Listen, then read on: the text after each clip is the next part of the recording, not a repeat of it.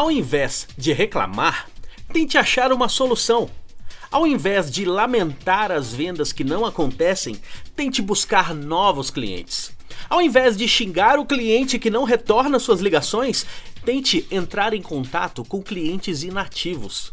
Ao invés de se lamentar porque o dinheiro não está aparecendo, encontre novas maneiras de chegar até o seu cliente. Reclamar não te traz novas vendas. Se lamentar não aumenta o seu faturamento. Xingar não faz com que o cliente compre mais. E se chiar resolvesse alguma coisa, sal de fruta não morria afogado. Eu sei, só ter pensamento positivo também não aumenta as vendas.